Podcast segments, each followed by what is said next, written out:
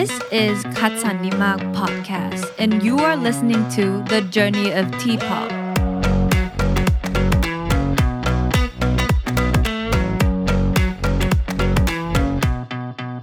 ตอนปี 2003 ครับ อพาร์ตเมนต์คุณป้าเนี่ยเขามีอัลบั้มแรกของเขา แล้วก็เขาแต่งเพลงเพลงหนึ่งที่ชื่อว่ากำแพง เนื้อเพลงในกำแพงเนี่ยพูดถึงประโยคนึงบอกว่าจะไม่มีกำแพงมากั้น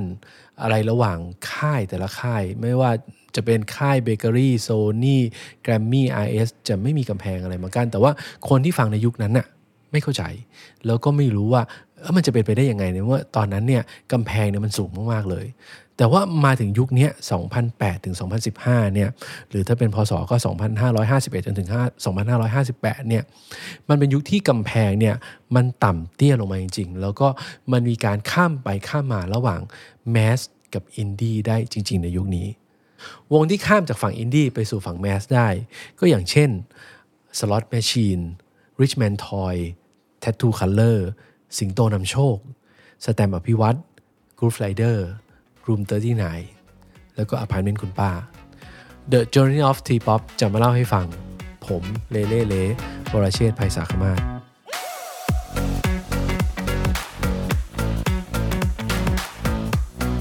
ช่วงปี 2008 เนี่ยเนาะ ตอนนั้นวงอินดี้มากมายก็เกิดมาจาก Fat Radio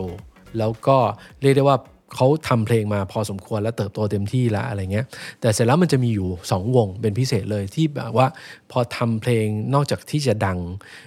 ในฝั่งอินดี้แล้วเนี่ยเขาก็กลับดังไปทั้งประเทศเลย แล้วก็มีความเป็นแมสมาก ๆ สองวงเนี้ยเดี๋ยวจะเล่าให้ฟังก็จะเริ่มจากวงแรกก่อน วงแรกก็คือ Good Rider Good Rider เนี่ยพอตอนทำเพลงชุดแรกมาแล้วทำเพลงหยุดมาก็ดังมาในระดับหนึ่งแล้ว แล้ววงเขาเนี่ยเป็นวงที่ขายงานโชว์ได้ ก็ ด้วยความที่ว่าเพลงของเขาเนี่ยเป็นเพลงดิสโก้ มันมีความสนุกอยู่ คนก็จะเรียกได้ว่าอยากจะดูเขาก็ไปขายงานโชว์ตามผับต่างๆขึ้นมา พอเขาออกอัลบั้มที่ 2 ที่ชื่อว่า The Lift ปี 2007 เนี่ย มันก็มีความเป็นดิสโก้เข้าไปอีกมากขึ้นเรื่อยๆ เสร็จแล้วคนก็ชอบ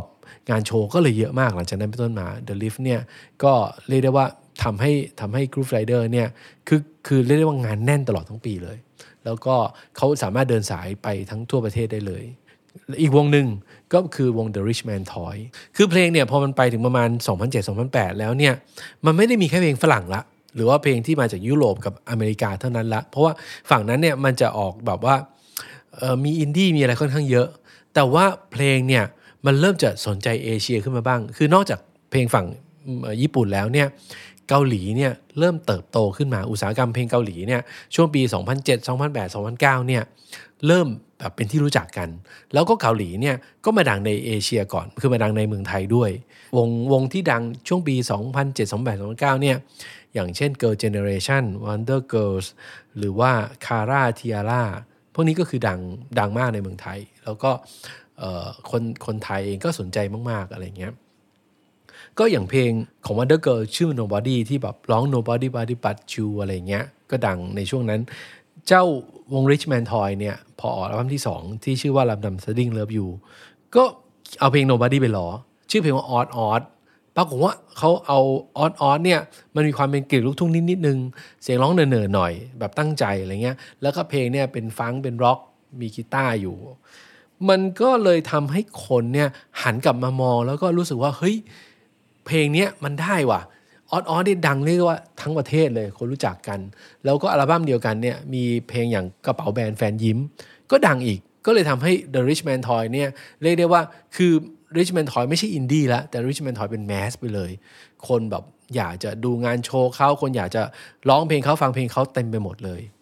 ผับเนี่ยก็เรียกได้ว่าเป็นอะไรที่บอกว่าเป็น mainstream เลย เสร็จแล้ววงวงต่อจากนี้ไปเนี่ย ก็ก็ยังมีอีกหลายวงมากมายที่เรียกได้ว่า คือเหมือนกับประตูเปิดแล้วสบายเลย พวกพวกสองวงเนี้ยเป็นคนเปิดให้ ยกตัวอย่างเช่นเอ่อ Tattoo Color Tattoo Color ก็เป็นอีกวงหนึ่งที่เรียกได้ว่าพอตอนปี 2008 เนี่ยมีอัลบั้มหนึ่งชื่ออัลบั้มว่าจงเพราะเขาเขาก็กวนนะเขาเป็นอัลบั้มที่ 2 แต่เขาเขียนว่าชุดที่ 8 จงเพราะ เพลงในอัลบั้มเนี่ยมีเพลงดังมากๆ อย่างเช่นขาหมูจำทำไม โอกาสสุดท้ายโกหก อย่างเงี้ยเพลงพวกเนี้ Tattoo Color ออกมาปั๊บเนี่ยใช้เวลาพักหนึ่งประมาณไม่เกินปีหนึ่งเนี่ยปรากฏว่าดังดังมากๆ แล้วว่าแล้วเพลงเนี่ยมันเล่นในผับได้ ก็เลยกลายเป็นว่า Tattoo Color ก็เป็นอีกวงหนึ่งที่แบบว่าคนรู้สึกว่าสนใจอยากจะดูแล้วก็งานเขาเนี่ยเออเอาไปเล่นในผับ คนก็ร้องกันเต็มไปหมดเลย คือคือต้องบอกว่าเออเพลงในยุคนี้ยุคปี 2008ถึง2015 เนี่ย เพลงทั้งหมดเนี่ยจะเป็นเพลงที่แบบว่าใช้กีตาร์เป็นตัวแต่งเพลง คือเล่นคอร์ดแล้วก็ร้อง คือพูดง่ายๆคือว่าถ้าสมมติว่าเราเพลงยุคนี้มาแกะดูเนี่ยส่วนใหญ่ถ้าเราแกะจะแกะได้ แล้วก็เล่นเล่นแค่กีตาร์ก็สามารถร้องมันได้ละอะไรเงี้ยเพลงยุคหลังจากเนี้ยมันจะต่างออกไป มันจะมันจะเล่นด้วยวิธีที่ยากขึ้น ดังนั้นเพลงในยุคนี้มันก็เลยมีความที่แบบว่าไปเล่นในผับได้ แล้วก็ผับเองเนี่ยก็ชอบเอาเพลงทั้งหมดเนี่ย ไปเล่นไปร้องการศิลปินที่แบบว่า หมายถึงว่าคนที่ร้องเพลงในผับเนี่ยก็จะหาเพลงที่เป็นศิลปินแบบแบบเนี้ยเอาไปร้องในผับกัน แล้วมันก็ work มาก ๆ เลยผับเองก็ดังขึ้นมา แล้วก็ตัวเพลงศิลปินเองเนี่ยก็เป็นที่รู้จักกันมากขึ้น เพราะฉะนั้นเนี่ยด้วยความที่เพลงเมื่อก่อนเนี่ยมันอยู่เป็นอินดี้ณวันนี้มันก็เลยกลายเป็น mass คนส่วนใหญ่ก็เลยรู้จักเพลงอินดี้พวกนี้ไปโดยปริยาย อย่าง Tattoo Color เนี่ยพอเขาออกมาชุดที่ 3 ที่ชื่อว่าตรงแนวตรงแนวก็ดังขึ้นมาอีก เธอไม่อาจเอารักมาจากหัวใจรักแรกพบอะไรเงี้ยก็ดังขึ้นมาชุดที่ 4 ที่เป็น Pop Dad ก็ยังดังอยู่มีพวกเพลงของเราจากกันด้วยดีที่ร้องกับ Soul After Six อะไรเงี้ยก็ย่างก็ก็ก็เรียกว่า Tattoo Color อย่างจากนั้นเนี่ยก็ติดติดลมบนก็คือดังมาตลอด แล้วก็ความเป็นสไตล์ของ Tattoo Color เองเนี่ยด้วยด้วยที่การที่มีนักร้องสองคน คนละเสียงกัน แล้วก็ด้วยสไตล์การเล่นกีตาร์ของรัฐ ซึ่งแบบว่ามันเจ๋งมากๆ คนแบบเฮ้ยถ้าเกิดคนที่ฟังกีตาร์จะรู้ว่าฝีมือไม่ไม่ได้ธรรมดา วิธีทางคอร์ดอะไรไม่ได้ธรรมดาเลยอย่างเงี้ย Tattoo Color ก็เลยดังดังได้ยาวๆเลย จนถึงทุกวันนี้ อีกคนหนึ่งที่อยากจะคุยให้ฟังก็คือศิลปินที่ เคยทำเพลงมาก่อนอย่างแสตมป์แสตมป์เนี่ยก็เรียกได้ว่าพอประมาณสักปี 2008 เนี่ยแสตมป์ก็ออกอัลบั้มแรกที่เป็นอัลบั้มเดี่ยวของสแตมชื่อว่า Million Way to Write จริง ๆ แล้วแสตมป์ตอนปี 2008 ก็ยังไม่ได้ดังนะ ออกอัลบั้ม Million Ways to Write มาเนี่ยมีเพลงก่อนบทเพลงจะหมดความหมาย เอานักร้องในเบเกอรี่มาร้อง ไม่ว่าจะเป็นพี่นบพี่ป๊อตอะไรอย่างเงี้ยก็ไม่ได้ดังมาก แล้วก็มีเพลงความคิด ในปีนั้นก็ไม่ได้ดัง แต่ว่าหลังจากนั้นเนี่ยประมาณสักปีหนึ่งพอประมาณปี 2009เนี่ยมันมีหนังที่ชื่อว่า A Moment in June เอาเพลงความคิดไปใส่ประกอบหนัง ก็ปรากฏว่าหลังจากนั้นเนี่ยเพลงความคิดก็เลยดังขึ้นมา แล้วดังเรียกว่าฉุดไม่อยู่เลย ก็คือสแตมเนี่ยหลังจากนั้นคือกลายเป็นดังไปเลย แล้วก็ออกอัลบั้มต่อไปออกมาอีกก็ดังอีก แล้วสแตมก็เลยตั้งแต่นั้นเป็นต้นมาก็เลยดังขึ้นมา กิซี่คาเฟ่กิซี่คาเฟ่อยู่กับ small room ทำเพลงกับ small room ตั้งแต่ตั้งแต่ 001 แล้วก็หายไปเลย เพราะกิซี่คาเฟ่เนี่ยพี่เล็กอภิชัยเนี่ยเขาเป็นช่างภาพ แล้วเขาก็ไม่ได้ทำเพลงเป็นหลัก แต่พอปี 2008 เนี่ยเขาออกอัลบั้มแรก ขึ้นมาของเขา ไม่ได้มีเพลงแรกด้วยนะ เพลงแรกของเขาชื่อเพลงว่าหาที่อยู่กับ small room อัลบั้มแรกนี่ไม่ได้มีหานะ อัลบั้มแรกนี่มีเพลงฝืน มีเพลงสิ่งเหล่านี้ มีเพลงไม่มีวันกลับมา Greasy Cafe ก็มีความที่แบบเป็นเศร้าเป็นหม่นของตัวเอง มีความเป็น Britpop แรงๆ สับคอร์ดกีตาร์แรงๆ อะไรเงี้ย Greasy Cafe ก็ดังมากๆ จากจากยุคนั้นนั้นมีวงอย่าง Slur Slur ก็ออกอัลบั้ม Boo ชุดแรกขึ้นมา ยังไม่ได้ดังมาก พอมาอัลบั้มชุดที่ 2 มีปั๊ม เริ่มดัง พอชุดที่3เนี่ยยิ่งดังเข้าไปใหญ่ ตอนนั้นเขามีเพลงเซโรงัง มีฮิตเล่อพวกนี้ก็เลยกายแบบดังทั่วบ้านทั่วเมือง หรืออย่างออของ Small Room ก็จะมีวงหนึ่งชื่อ The Jack The Jack เนี่ยจะเป็นเพลงค่อนข้างที่แบบสองแง่สองงามหน่อยๆ แล้วก็เป็นเพลงตลกอะไรเงี้ย พอปี 2011เขามีเพลงหว่าเวหว่าเวก็ดังมากๆเลย คนก็รู้สึกว่า เฮ้ย Small Room นี่ยก็เป็นอีกหมุดหมายหนึ่งของวงการเพลง ของวงการเพลงบ้านเราเลยก็คือไล่มาตั้งแต่เออสเลอร์จักก็ก็เลยได้ว่าดังหมดSmallroom ยังมีวงหน้าใหม่ด้วย อย่างเช่น The Years กับ l o m o s o n i c เป็นถ่ายแบบร็อกดาร์กหน่อยอะไรเงี้ย ซึ่งจริงๆเนี่ยก็ทำได้ดีเหมือนกัน l o m o s o n i c เนี่ยออกก่อนตอนปี 2009 ชื่ออัลบั้มว่า Fireworks มีเพลงดอกไม้ไฟ Lomosonic ก็ดัง level หนึ่ง ในขณะที่ The Yers ออกมาประมาณปี 2011 ตอนนั้นอะชื่ออัลบั้มว่า Yแล้วก็มีเพลงแบบระหว่างขับรถรถไฟเต้นรำครั้งสุดท้ายอะไรเงี้ย ก็ The Years ก็ดังขึ้นมาอีกระดับหนึ่ง เสร็จแล้วทั้งสองทั้งสองวงเนี่ยตอนหลังๆเนี่ยก็ไปอยู่กับ Ginny Records ก็เลยกลายเป็นดังอีกเลเวลหนึ่งของของทั้ง The Years แล้วก็ทั้ง Lomo Sonic เหมือนกัน ตอนนั้นเนี่ย Small Room ก็ยังมีอีกวงหนึ่งก็คือ Polycat Polycat เนี่ยก็มีมีผู้ชาย3คนมีณมีเพียวมีต้งสามคนเนี่ยตอนตอนนั้นทำชุดแรกเอ่ออัลบั้มแรกชื่อ 5.57 น่าจะเป็นเวลาเนาะ5.57 ตอนนั้นปี 2011 ไม่ได้ดังมากเนาะก็จะดังอยู่แค่ถ้าเธอคิดจะลืมเขาเธออย่าฟังเพลงเศร้าอยู่เลย ตรงนี้แล้วก็มีเพลงเมื่อเธอมาส่งหรือว่าจะเอาอะไรหรือว่าลาอะไรเงี้ย ก็จะดังในวงแคบๆแต่ว่า Polycat จริง ๆ แล้วเนี่ย มาดังแบบพลุแตกเลยก็ตอนชุดที่ 2 ก็คือชื่อชุดว่า 80 Kisses ตอนนั้นเขาเปลี่ยนแนวของเขาเอง ซึ่งเหมือนกับเขาหาแนวตัวเองเจอในชุดที่ 2 แต่ว่าจริงๆ Polycat ก็คือเริ่มออกแล้วตั้งแต่ชุดแรกก็ประมาณปี 2011 ละเสร็จแล้วยุคนั้นเนี่ยก็จะมีค่ายเพลงเกิดใหม่อยู่ค่ายหนึ่ง ซึ่ง ก็คือค่าย Believe Records ค่าย Believe Records เนี่ยมาจากคุณฟั่นโกมลบุญเพียรผล ซึ่งเเป็นเหมือนกับ sound engineer แล้วก็เป็นโปรดิวเซอร์แล้วก็ทำให้กับ Scrubb มาก่อน ก็ยุคนั้นเนี่ยเขาทำวงใหม่ๆ ขึ้นมา 3 วง ตอนปี 2009 2009 เนี่ย วงใหม่ๆ 3 วงนั้นก็คือ 25 hours ซึ่งออกมาปั๊บชุดแรกก็ดังเลย แล้วก็มีวงอย่าง Musketeer มสเกเทียก็ออกมาชุดแรกก็ดังเลยเหมือนกัน Musketeers เนี่ยมีเพลงอย่างของขวัญ มีพริบตา มีแค่บางคำ25 hours เนี่ยมีแบบทำได้เพียง มีถามจันมีวันดีๆ แต่ว่าจริง25 hours เนี่ยมาดังอีกทีก็ปีต่อมา ปีต่อมาตอนที่มีหนังเรื่องกวนมืนโฮ ซึ่งก็จะมีเพลงที่ชื่อว่ายินดีที่ไม่รู้จัก ตอนนั้นก็ยิ่งดังเข้าไปใหญ่ คือยุคนั้นน่ะเป็นยุคที่เหมือนกับว่า เพลงอย่างเดียวมันไม่พอเหมือนกันนะ เพลงมันต้องไปกับหนังด้วย แต่หนังเนี่ยเขากลับมามองวงอินดี้เขาเอาพวกวงที่เป็นอินดี้แบบไม่ได้แบบแมสจ๋าๆเนี่ยมาทำเพลงประกอบหนังกัน แล้วมันก็ไปกันได้ดีด้วย ปี 2010 เนี่ย Believe Record อะมีสิงโตนำโชคชุดแรก ซึ่งสิงโตนำโชคชุดแรกออกมาปั๊บก็เรียกว่ามีคนสนใจ แล้วก็ดังดังพอสมควรเลย เพราะสิงโตนำโชคเนี่ยจริง ๆ สิงโตนำโชคอะเป็นศิลปิน มาก่อนหน้านี้ เมื่อก่อนเขาอยู่วงโมโน เคยออกกับ RS อยู่ชุดหนึ่ง แต่ว่าอัลบั้มนั้นอะก็เป็นป๊อปธรรมดา แล้วก็ไม่ได้ดังเท่าไหร่เซราสิงสิงโตเนี่ยก็เหมือนกับว่าเขาไปแข่งอูคูเลเล่อูคูเลเล่เนี่ยมันมาดังในช่วงประมาณปี 2009-2010 พอดีเลย แล้วก็แข่งไปประกวดไป ปรากฏว่าสิงโตนำโชคเนี่ยเขาประกวดแล้วชนะด้วย พอเขาชนะเลิศด้วยเนี่ยเขาก็เลยแต่งเพลงแล้วก็ทำเพลงกับทีม Monotone แล้วก็ ใช้อูคูเลเล่เล่นเป็นหลัก แล้วก็ดังขึ้นมา เพราะว่าเพลงของเขาเนี่ยมันมีความเป็น surf music แล้วก็มีเครื่องดนตรีที่เป็นอูคูเลเล่ซึ่งแบบว่ามันคือความแปลกใหม่ในยุคนั้นเหมือนกัน ซึ่ง Believe Record เนี่ยก็เติบโตกันอยู่ประมาณช่วงพักหนึ่งประมาณ 2009ถึง2013 แต่หลังจาก Believe Record ไปแล้วเนี่ยก็กลายเป็นค่าย What the Duck ซึ่งค่าย What the Duck เนี่ยก็ เกิดใหม่ประมาณสักปี 2014 แล้วก็ศิลปินอย่างสิงโตนำโชคเนี่ยก็มาออกอัลบั้มกับวอดดักต่อ ในยุคเดียวกันเนี่ยค่ายใหญ่ๆก็เริ่มปรับตัวเหมือนกันยกตัวอย่างเช่น RS RS เนี่ยเเริ่มมีค่ายย่อยของตัวเองขึ้นมา ชื่อว่าค่ายกามิกาเซ่ซึ่งค่ายกามิกาเซ่เนี่ยมีศิลปินอยู่ประมาณ 22 คนเท่านั้นเอง คนที่ดูแลค่ายกามิกาเซ่เลยก็คือคุณชมพูฟุตตี้ สุทธิพงศ์วัฒนจังกับคุณเอฟูนรงศักดิ์ซึ่งเป็นเป็นคนที่ทำเพลง แล้วก็มี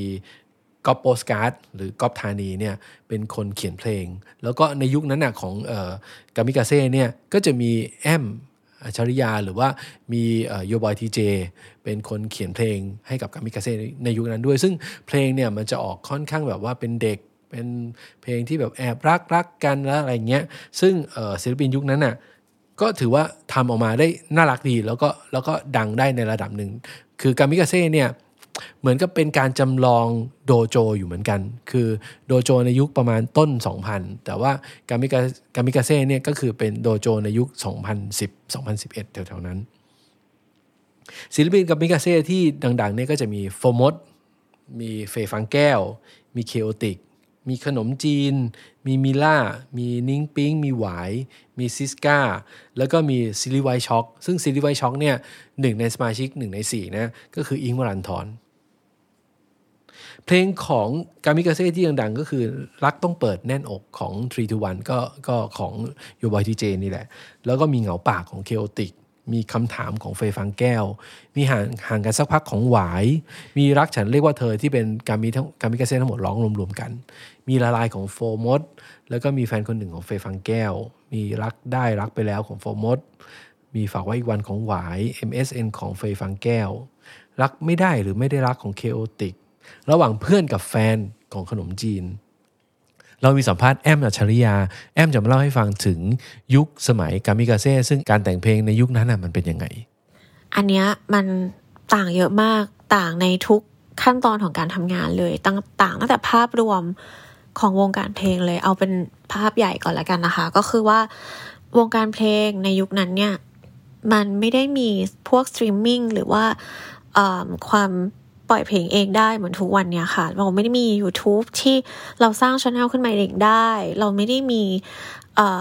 อเจนซี่ที่สามารถที่จะเอาเพลงที่เราทำเนี่ยไปปล่อยสตรีมมิ่งต่างๆ ได้นะคะ ทุกอย่างจะต้องผ่านค่ายทั้งหมด แล้วก็ถ้าเกิดว่าเราอยากจะ แต่งเพลงอย่างเงี้ย เราก็จะต้องเหมือนรับงานจากค่ายมาอีกที คืออยู่ดีๆ เราแต่งปุ๊บ แล้วเราแบบ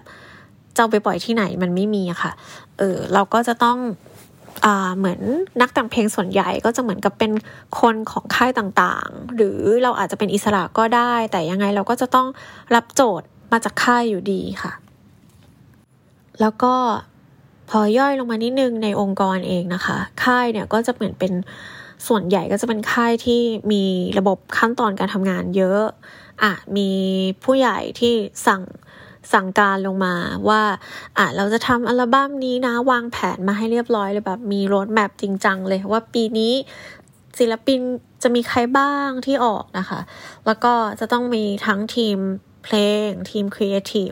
คือเหมือนการทำงานมันจะ มีคนที่อยู่ในกระบวนการเยอะมาก ไม่เหมือนทุกวันนี้ที่แบบเราสามารถที่จะจบงานได้ง่ายขึ้นค่ะ มาที่ตัวเนื้องานก็ต่างเหมือนกัน เพราะว่ายุคก่อนเนี่ยเราจะทำเป็นอัลบัม้มเพราะฉะนั้นเวลาที่เราทำเพลงอะค่ะขั้นตอนแรกตอนของกามิกาเซ่เนี่ยเราจะเริ่มจากการที่เรามาคุยกันก่อนเลยว่า อัลบั้มนี้ จะมี 10 เพลง มีเพลงอะไรบ้างนะคะ ก็จะมีที่มันต้องมีสำหรับวัยรุ่นเนี่ยก็ต้องมีเพลงเร็วหนึ่งซึ่งจะเป็นเพลงเร็วที่โปรโมทเพลงแรกก็อาจจะเป็นเพลงที่เป็นภาพลักษณ์ของศิลปินและอัลบั้มนั้นนะคะอะเพลงช้าหนึ่งอันนี้ก็จะเป็นเพลงช้าที่เหมือนเอาไว้ขายอะของอัลบั้มนะคะ แล้วก็มีแบบอะนอกนั้นจะมีอะไรบ้าง ก็ ไล่เรียงกันมาให้มันครบทั้งอัลบั้มนะคะ ซึ่งวิธีคิดมันก็ต่างกัน เพราะว่าการทำอัลบั้มเนี่ยเราจะเราจะรู้ว่าพอเพลงนี้เสร็จปุ๊บมันจะมีอีกเพลงหนึ่งที่เหมือนกับถ้าเรามีสองเพลงเนี่ยมันก็จะเหมือนบ่งบอกความเป็นตัวตนของศิลปินคนนั้นได้ง่ายกว่า แต่เพราะปัจจุบันเนี้ยพอมันทำเป็นซิงเกิลปุ๊บมันก็ยากขึ้นไปอีก เพราะว่าเพลงเดียวต้องครอบจักรวาลเลยอะจะต้องเป็นเพลงที่ทำหน้าที่ที่จะต้อง ฮิตด้วยสำหรับส่วนใหญ่นะคะ ก็จะรู้สึกว่าแบบเอ้ยอยากจะได้เพลงฮิตด้วย แล้วก็จะต้องแบบเป็นตัวเขาด้วย จะต้องนู่นนี่นั่นอะไรเงี้ย ก็ส่วนตัวแล้วอะรู้สึกว่าการทำซิงเกิลมันกดดันมากกว่าค่ะ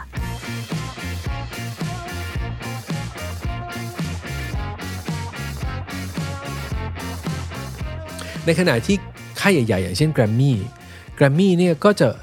เริ่มมีวงที่เรียกได้ว่าดังแบบสุดกู่เลยยกตัวอย่างเช่น Body Slam คือ Body Slam เนี่ยตอนปี 2007เขามี Save My Life อัลบั้ม Save My Life ปี 2010เนี่ยเขามีอัลบั้มคราม ซึ่งเรียกได้ว่าคือแบบมันดังมาก ๆ เลยในยุคนั้น อัลบั้มครามเนี่ยมีเพลงอย่างแสงสุดท้ายอย่างเงี้ยมีเพลงอย่างเปราะบางอย่างเงี้ยซึ่งเป็นอัลบั้มที่ถ้าย้อนกลับไปดูปกของแกรมมี่เนี่ยแกรมมี่เนี่ยส่วนใหญ่ปกจะเป็นหน้าศิลปินทุกคนเลย แกมมี่แทบแทบจะไม่มีรูปที่ไม่ใช่ศิลปินเลย แต่ว่าอัลบั้มเนี้ยอัลบั้มครามของ Body Slam เนี่ยหน้าปกเป็นรูปนกกระจอก ซึ่งแกรมมี่ยอมละ ยอมที่จะไม่มีรูปศิลปินอยู่ เป็นหน้าปกก็ได้อะไรประมาณนี้ หลังจากนั้นมา Body Slam ก็มีอัลบั้มดัมมาชาติประมาณปี 2013 ก็ก็เรียกว่าดังอีกแต่ว่าดัมมาชาติก็จะเรียกได้ว่ามันมีความเข้มข้นขึ้น ปรัชญาขึ้น อย่างเช่น เรือเล็กควรออกจากฝั่ง หรือว่าชีวิตยังคงสวยงาม ก็จะเป็นเพลงในเพลงในยุคนั้น ซึ่งถ้าเราเอาเอาเพลงของ Body Slam มาเรียงเนี่ยเราก็จะมีความรู้สึกว่า Body Slam มีความโตขึ้น โตในเนื้อหาของเพลงเนี่ยขึ้นจากแต่ละชุดแต่ละชุดแต่ละชุดอยู่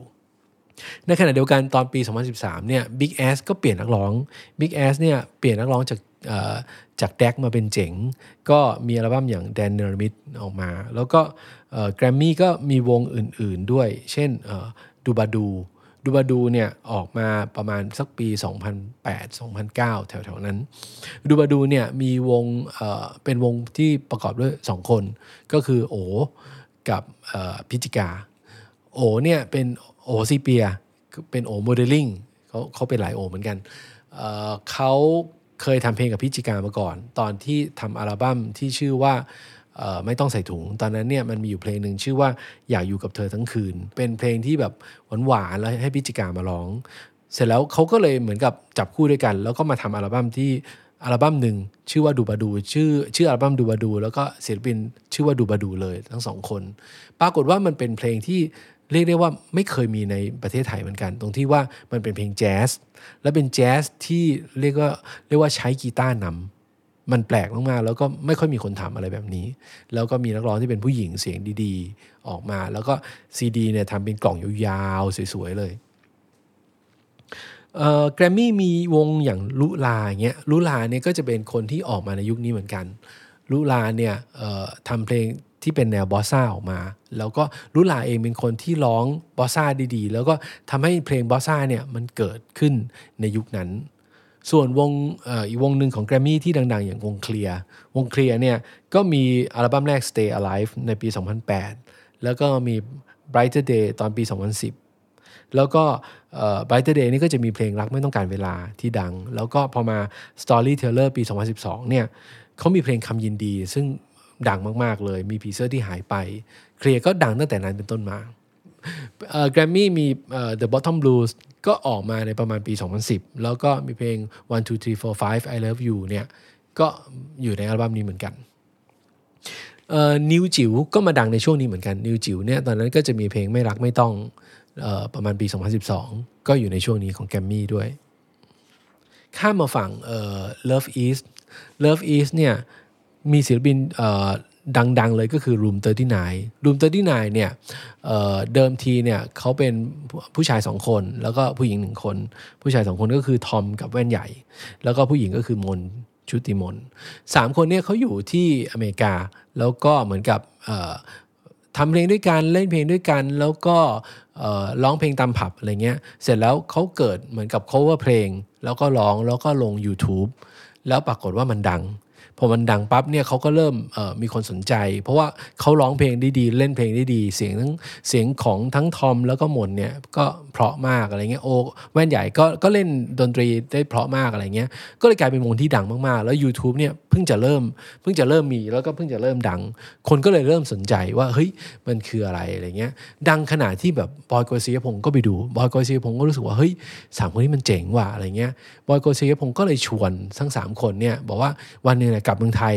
แล้วมาทำอัลบั้มด้วยกัน แล้วในที่สุดเนี่ยตอนประมาณปี 2013เนี่ยเขาก็กลับเมืองไทย แล้วก็กลับมาทำอัลบั้มแรกกับบอยโกศิยพงศ์ซึ่งอัลบั้มแรกนี่ก็จะมีเพลงอย่างหน่วงเนี้ยที่ที่เขียนมาแล้วเรียกว่าดังมาก ๆเลย พูดถึง YouTube แล้วเนี่ย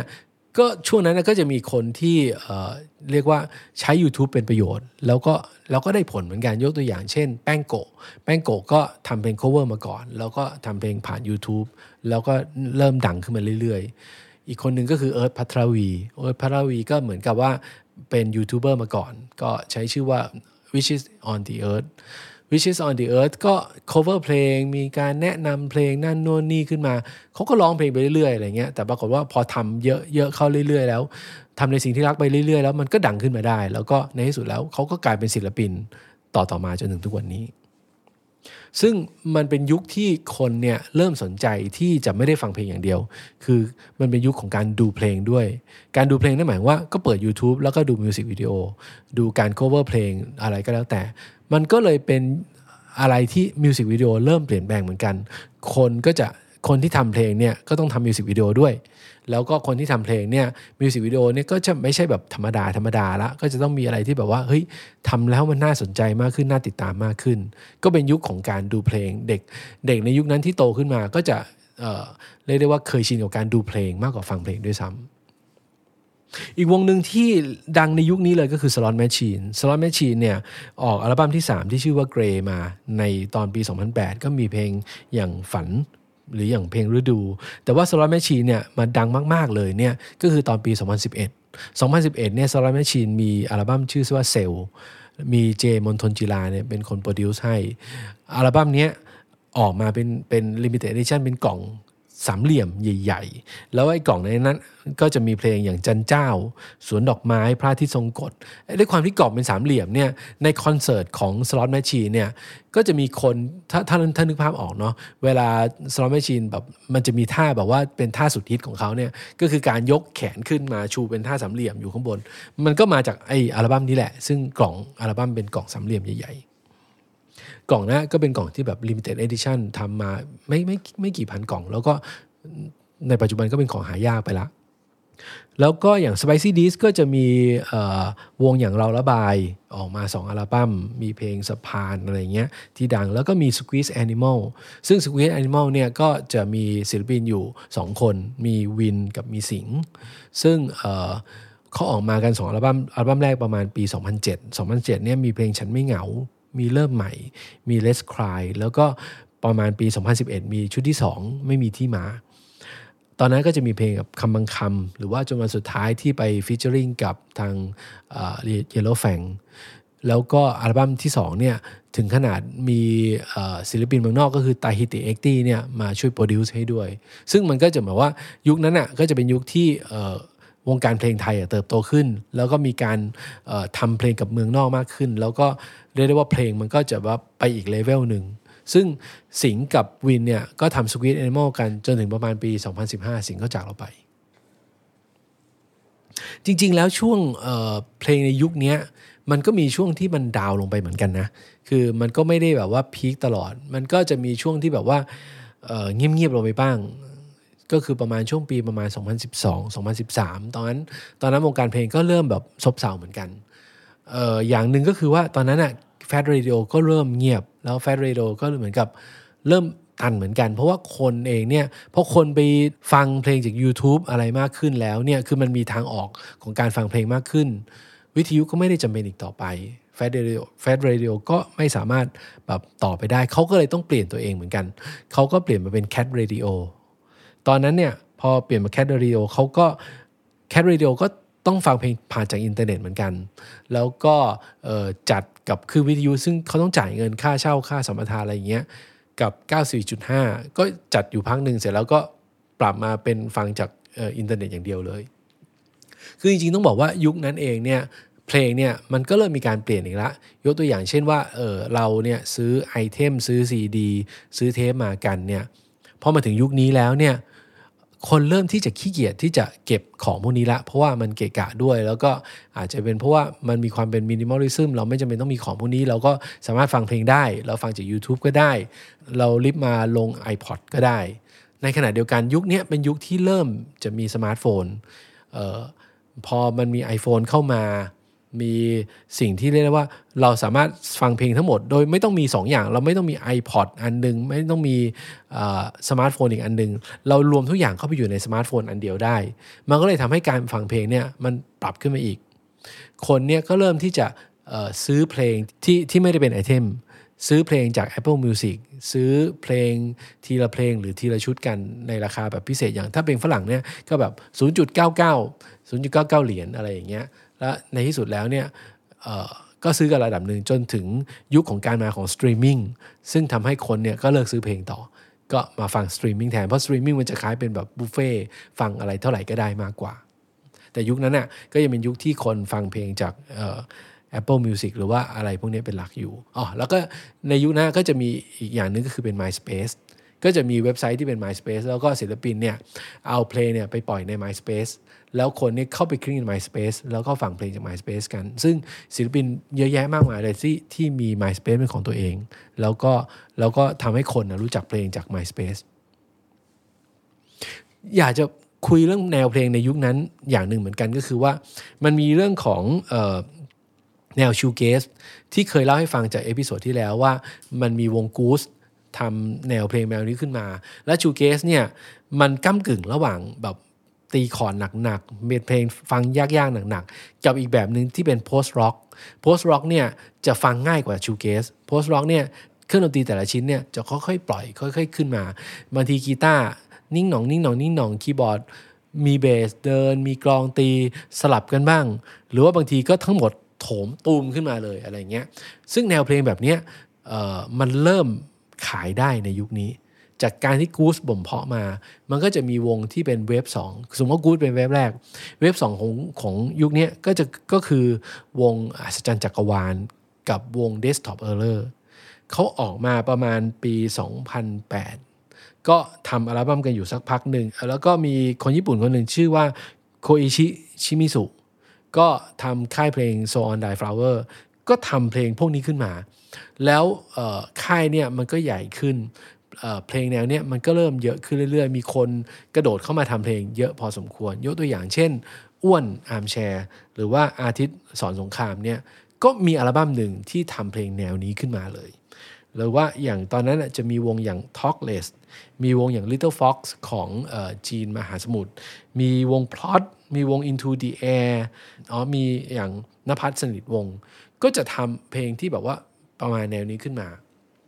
เป็นเวฟเป็นเวฟสองเวฟสองปลาย แล้วก็มีเวฟสามเวฟสามก็คือวงที่ชื่อว่า Inspirative Inspirative เนี่ยเป็นแก๊งแก๊งหนึ่งที่มาจากแก๊งที่เขาชื่อว่า Final Kid ก็เป็นเหมือน compilation รวมรวมเพลง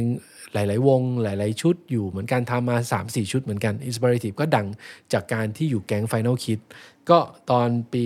2007 ก็มีเพลงกับ Final Kid แล้วก็อัลบั้มแรกของเขาก็คือประมาณปี 2010 ชื่อ Memories Come Rushing Up to Meet Me Now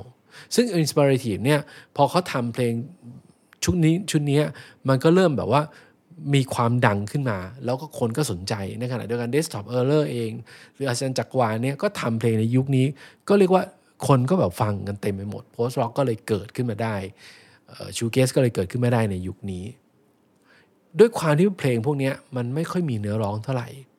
มันไปได้ไกลกว่าประเทศไทยด้วยซ้ำอย่างเช่น Inspirative เนี่ยไปดังในเมืองจีน เพราะว่าคนจีนเองก็ไม่ต้องฟังเนื้อร้องเท่าไหร่ก็ฟังแต่ความเป็นทำนองของมันอะไรเงี้ยวงก็เลยไปแบบหลายประเทศได้ด้วย อีกแนวหนึ่งซึ่งซึ่งต่อเนื่องจากยุคที่แล้ว แล้วก็ดังมาในยุคนี้ก็คือแนวแรปแรปเนี่ยคือด้วยความที่ไทเทเนียมสร้างไว้โจยบอยสร้างไว้ มันเริ่มเห็นผลกัน เด็กๆน้องๆที่แบบว่าฟังตามกันมาเนี่ยเขาก็เริ่มแบบว่าแรปกันมากขึ้นสนใจการทำเพลงมากขึ้น มันก็มีเวทีประกวดเยอะพอสมควร ไม่ว่าจะเป็นสิง Battle of the Year หรือว่า C Audio Battle หรือว่าจะเป็นไทยกวี MC Battle หรือ Rap is Now มันก็เกิดในยุคนี้เหมือนกัน ซึ่งศิลปินบางคนก็เป็นแชมป์ในยุคนี้ด้วยซ้ำยกตัวอย่างเช่น 2P Southside อย่างเงี้ย 2P Southside ทำอัลบั้มแรกมาก่อน ใช้ใช้ชื่อว่า Southside เลยโต้งโต้ง Twopee เนี่ยกับเพื่อนอีกคนหนึ่งที่ทำใช้ชื่อว่า Southside เลยก็ไม่ได้ดังมาก แต่ว่าโต้งเนี่ยก็มาแรปแล้วก็ได้รางวัลตอนปี 2007 กับ s i n g Battle of the Year หรือว่าอย่าง e สลิกเนี่ย e สลิกก็เคยเป็นแชมป์ของ C Audio Battle ตอนปีแรกเลย ก็พวกนี้ก็จะเป็นแรปเปอร์แล้วก็เหมือนกับว่าสร้างเพลงแรป ขึ้นมาเรื่อยๆเรื่อยๆเรื่อยๆจนกระทั่งพอมี Rap is now ประมาณปี 2013 Rap เนี่ยก็เป็นอะไรที่เรียกได้ว่าคนสนใจกันมากขึ้น แล้วกลุ่มคนเนี่ยมันก็ใหญ่ขึ้น แล้วก็เพลงเนี่ยมันก็เรียกเรียกได้ว่ากว้างกว้างขึ้นมาจากยุคนั้นนอกจากนี้นะก็จะมีศิลปินที่เป็นอินดี้มาก ๆ เลย อย่างเช่น Yellow Fang ที่เมื่อกี้เล่าให้ฟังว่าไปไปทำเพลงกับ Squeeze Animal อย่างเงี้ย Yellow Fang ก็มีอัลบั้มแรกประมาณปี 2014 มีเก็บผ้า มีอันเรียลมีหมึกหมายปิโกอะไรเงี้ยเขาเป็นผู้หญิง 3 คน แล้วก็เรียกได้ว่าดนตรีเนี่ยเขาแน่นมาก แล้วก็เสียงร้องนี่คือแบบว่าโอเคเลยอะไรเงี้ยก็ก็ดังมากในในยุคต่อๆมาของเยลโลแฟงจนถึงทุกวันนี้เลย มีวงอย่างไมวงไมเนี่ยเขาดังมาตั้งแต่ชุดแรกแล้วชุดแรกเนี่ยปี 2008 เขามีเพลงอีกนานไหม มีรักล้นใจมี unlovable พอชุดที่2เนี่ยมายมีเพลงอย่างผู้ป่วยความจำเสื่อม ในอัลบั้มมาโชอะไรเงี้ยก็ดังขึ้นไปอีกมายก็เป็นวงอีกวงหนึ่งที่เรียกได้ว่า ก็มีความต่อเนื่องของดนตรีจนถึงทุกวันนี้ หรือว่าอย่างตอนนั้นอะมีวงอย่างจุ๋ยจุ๋ยจุ๋ยจุ๋ยเนี่ยทำอัลบั้มชื่อว่า negative thinking but positive doing ก็มีเพลงอย่างอยากขี้โม้ คนก็เฮ้ยเพลงอะไรวะอะไรเงี้ยก็เป็นอะไรที่แบบว่ากวนดีแล้วก็ใช้ได้เลย มีวงอย่างมีวงอย่างการเนชาเนี่ยทำอัลบั้มชื่อว่าเสียขึ้นมาเป็น เขาเป็นเหมือนกับคุณครูสอนดนตรีแจ๊สก็ทำเพลงแจ๊สเข้ามาทั้งอัลบั้มเลย มีเพลง Wedding Road มีเพลง Ex Girlfriend ก็ดังขึ้นมา แต่ว่าดังในระดับหนึ่งในยุคนั้น มีวงอย่างราโชมอน ซึ่งเป็นวงของวรรณสิงห์วงเนี้ยก็ทำเพลงแบบอีโมจ๋าๆเลยวรรณสิงห์เล่นเล่นเบสทำอัลบั้มหนึ่งขึ้นมาชื่อว่าชินซิตี้ก็มีความที่แบบว่ามีแจ๊สมีร็อกมีอีโมอยู่ในอัลบั้มเดียวกัน มีวงที่ชื่อว่าภูมิจิตชื่อไทยๆทำอัลบั้ม Found and Lost ขึ้นมาออตอนนั้นเนี่ยมีเพลงอย่างมากมายไก่กองมี New World Order แล้วก็เขามีอัลบั้มที่ 2 ที่ชื่อว่า Bangkok Fever ซึ่งมีเพลงลุมพินีก็เพาะมาก แล้วก็มี Hope and the Future อะไรเงี้ย ก็ภูมิจิตก็เป็นอีกวงหนึ่งที่ทำมาตั้งแต่ยุคนี้จนถึงทุกวันนี้เลย ตอนนั้นก็จะมีวงที่จบไปแล้วก็อย่างเช่น Knock the Knock ก็มีอัลบั้มหนึ่ง Solid State ก็เคยทำอยู่ 2 อัลบั้มอัลบั้มที่ 2เขาก็ Defender of the Faith ก็ถือว่าเป็นอัลบั้มที่ดี อัลบั้มหนึ่งของสมัยนั้น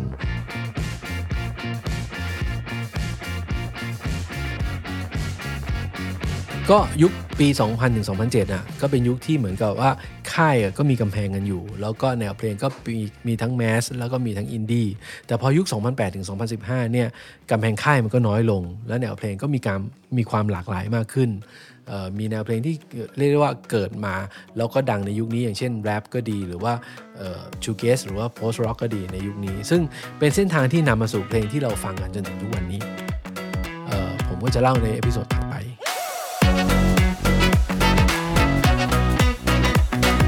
ติดตามพอดแคสต์ The Journey of T-pop ได้ทาง YouTube คัดสรรดีมาก Records และ Podcast Player ทุกแพลตฟอร์มอัลบั้มแนะนำในยุคนี้ก็คือชุดที่ 8 จงเพราะของ Tattoo Color แล้วก็โอมชาติคงสุวรรณทำอัลบั้มเดี่ยวชุดหนึ่ง ชื่อว่า Into the Light แล้วก็เรียกว่ากีตาร์ในอัลบั้มนี้สุดยอดมาก ๆ อัลบั้ม Ticket to Home ของ Desktop Error อัลบั้มลำนำ Sudden Love You ของ Richmond Toy 25 hours ชุดแรกชุดที่ 2 ใช้ได้เลยครามของ Body Slam อัลบั้มที่ 2 ของสแตมอภิวัตชื่ออัลบั้มว่าเพลงที่นานมาแล้วไม่ได้ฟัง อัลบั้ม Memories Come to Rushing Up to Meet Me Now ของ Inspirative